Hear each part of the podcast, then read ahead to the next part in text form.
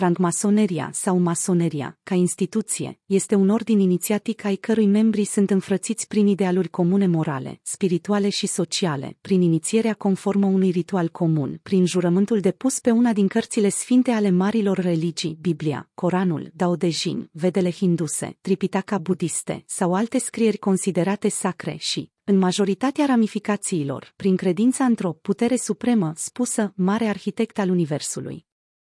Organizațiile masonice, prezente în majoritatea țărilor, se regăsesc sub forma obediențelor autonome, mari logi sau Mare Orient grupări de lojii, ele însele compuse din loji albastre zise și ateliere de câte șapte, 50 de persoane, uneori chiar mai multe.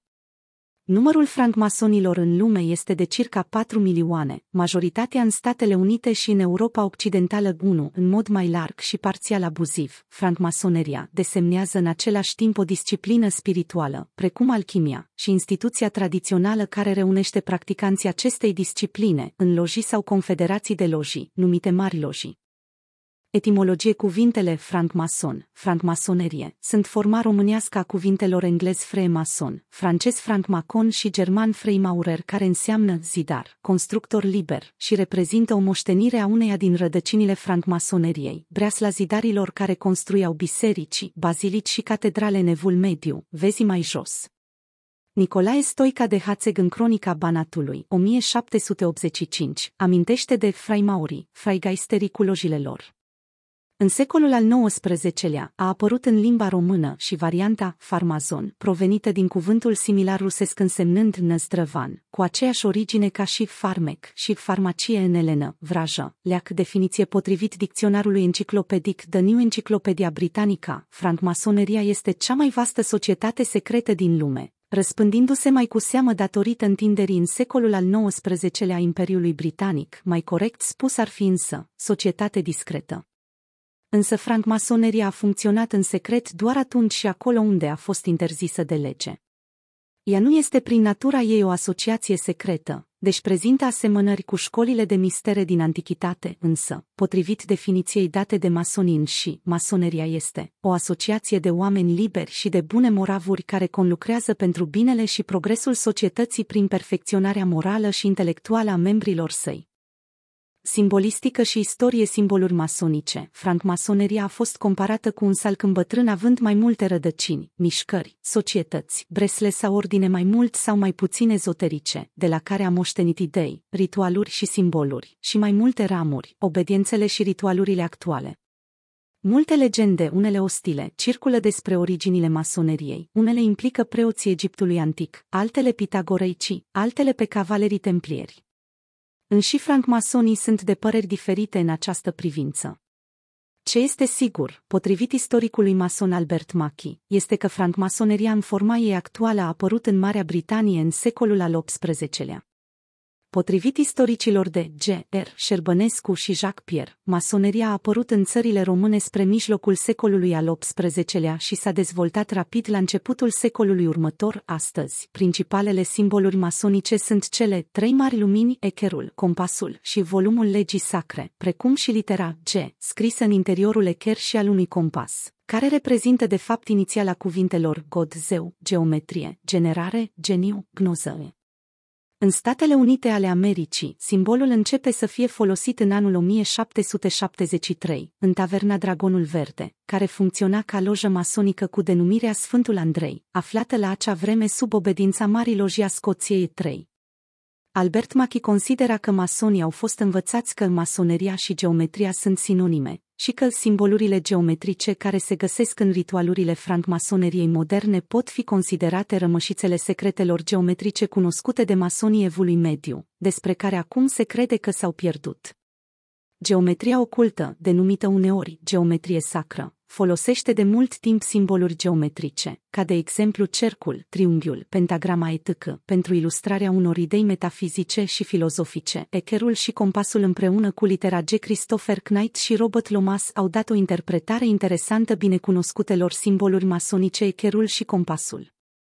Ei susțin că au apărut ca o formă stilizată a vechiului simbol pentru puterea regală, o piramidă a cărei bază reprezenta puterea terestră, peste care era gravată o piramidă întoarsă, care reprezenta puterea cerească a preotului. Aceste piramide ale puterii creează, prin alăturare, simbolul ajuns să fie cunoscut sub numele de steaua lui David. Potrivit celor doi autori, simbolul a fost folosit pentru prima oară pe scară largă când a apărut pe frontispiciul unui mare număr de biserici medievale, iar cele mai timpurii exemple de folosire a acestuia pe clădirile ridicate de cavalerii templieri. Utilizarea sa în sinagogi a apărut mult mai târziu, au afirmat Knight și Lomas. Una dintre tradițiile masonice susținea că Avram, patriarh al evreilor, le-a transmis egiptenilor învățături speciale după potop. Mai târziu, învățăturile, despre care se spunea că ar fi reprezentat opera legendarului Hermes Trismegistus, au fost adunate de filosoful Euclid într-un volum. El le-a studiat sub denumirea geometrie. Inițial grecii, apoi romanii, au numit această disciplină, arhitectură, legendele masonice plasează formarea organizației în epoca turnului Babel și în cea a construirii templului din Ierusalim de către regele Solomon, despre care se pomenește în Biblie. Or, potrivit lui Mircea Eliade, istoria începe în Sumer. Practic, începuturile masoneriei operative reprezintă începuturile culturii urbane, construcția primelor orașe-cetăți. Din punct de vedere al preistoriei speciei umane însă, omul a fost dintotdeauna un cioplitor al pietrei. Când arta cioplirii pietrei a fost combinată cu geometria, a apărut arhitectura.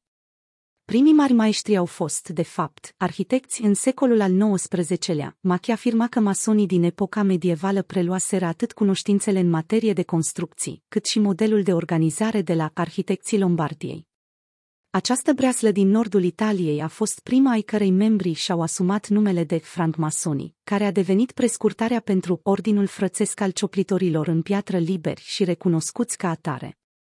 Expresia a recunoscuți ca atare era folosită în cazul membrilor intrați mai târziu în ordin și care nu aveau nicio legătură cu întemeietorii acestuia, cioplitorii în piatră.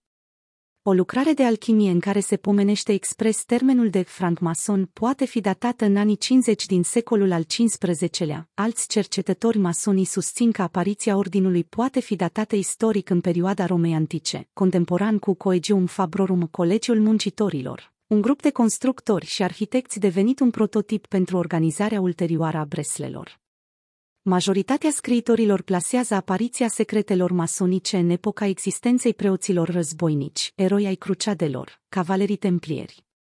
Un scriitor din secolul al XVIII-lea susținea că francmasoneria modernă ar fi fost întemeiată de Godefroy de Boilon, liderul primei cruciade, care a cucerit Ierusalimul și despre care se spune că ar fi întemeietorul misterioasei stăreția Sionului. Secretele privitoare la originea francmasoneriei au fost păstrate cu strășnicie, în ciuda publicării a numeroase cărți și articole referitoare la acest subiect. Walter Leslie Wilmshurst, un mason de seamă și autor al lucrării The Meaning of Masonry, scria, adevărata istorie secretă a apariției masoneriei nu a fost făcută publică nici în rândurile organizației însăși. Mulți cercetători cred chiar că majoritatea masonilor au pierdut din vedere adevărata origine și scopul organizației.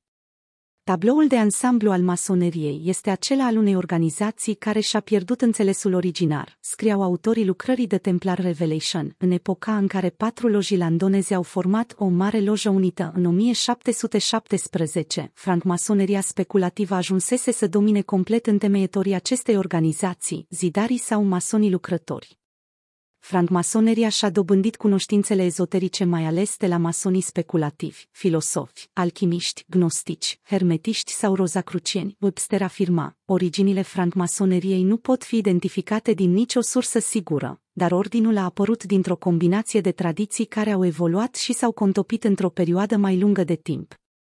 Astfel, masoneria lucrătoare ar fi putut proveni din colegiile romane prin intermediul breslei zidarilor din Evul Mediu, în timp ce masoneria speculativă ar fi putut proveni din rândurile patriarhilor ebraici și din misteriile păgânilor.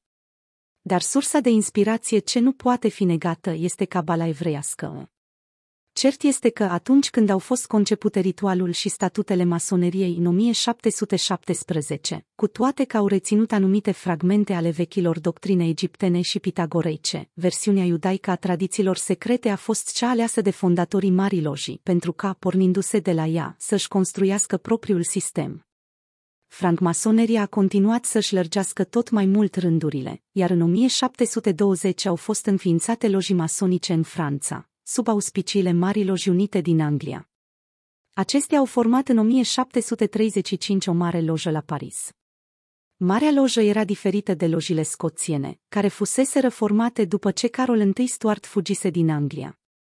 Tensiunile dintre cele două ramuri ale masoneriei franceze s-au accentuat în 1746, odată cu exilarea din Anglia a lui Carol Edward, poreclit scumpul prinț Charles Stuart, sau tânărul pretendent, și a susținătorilor lui care au încurajat folosirea ordinului în scopuri politice.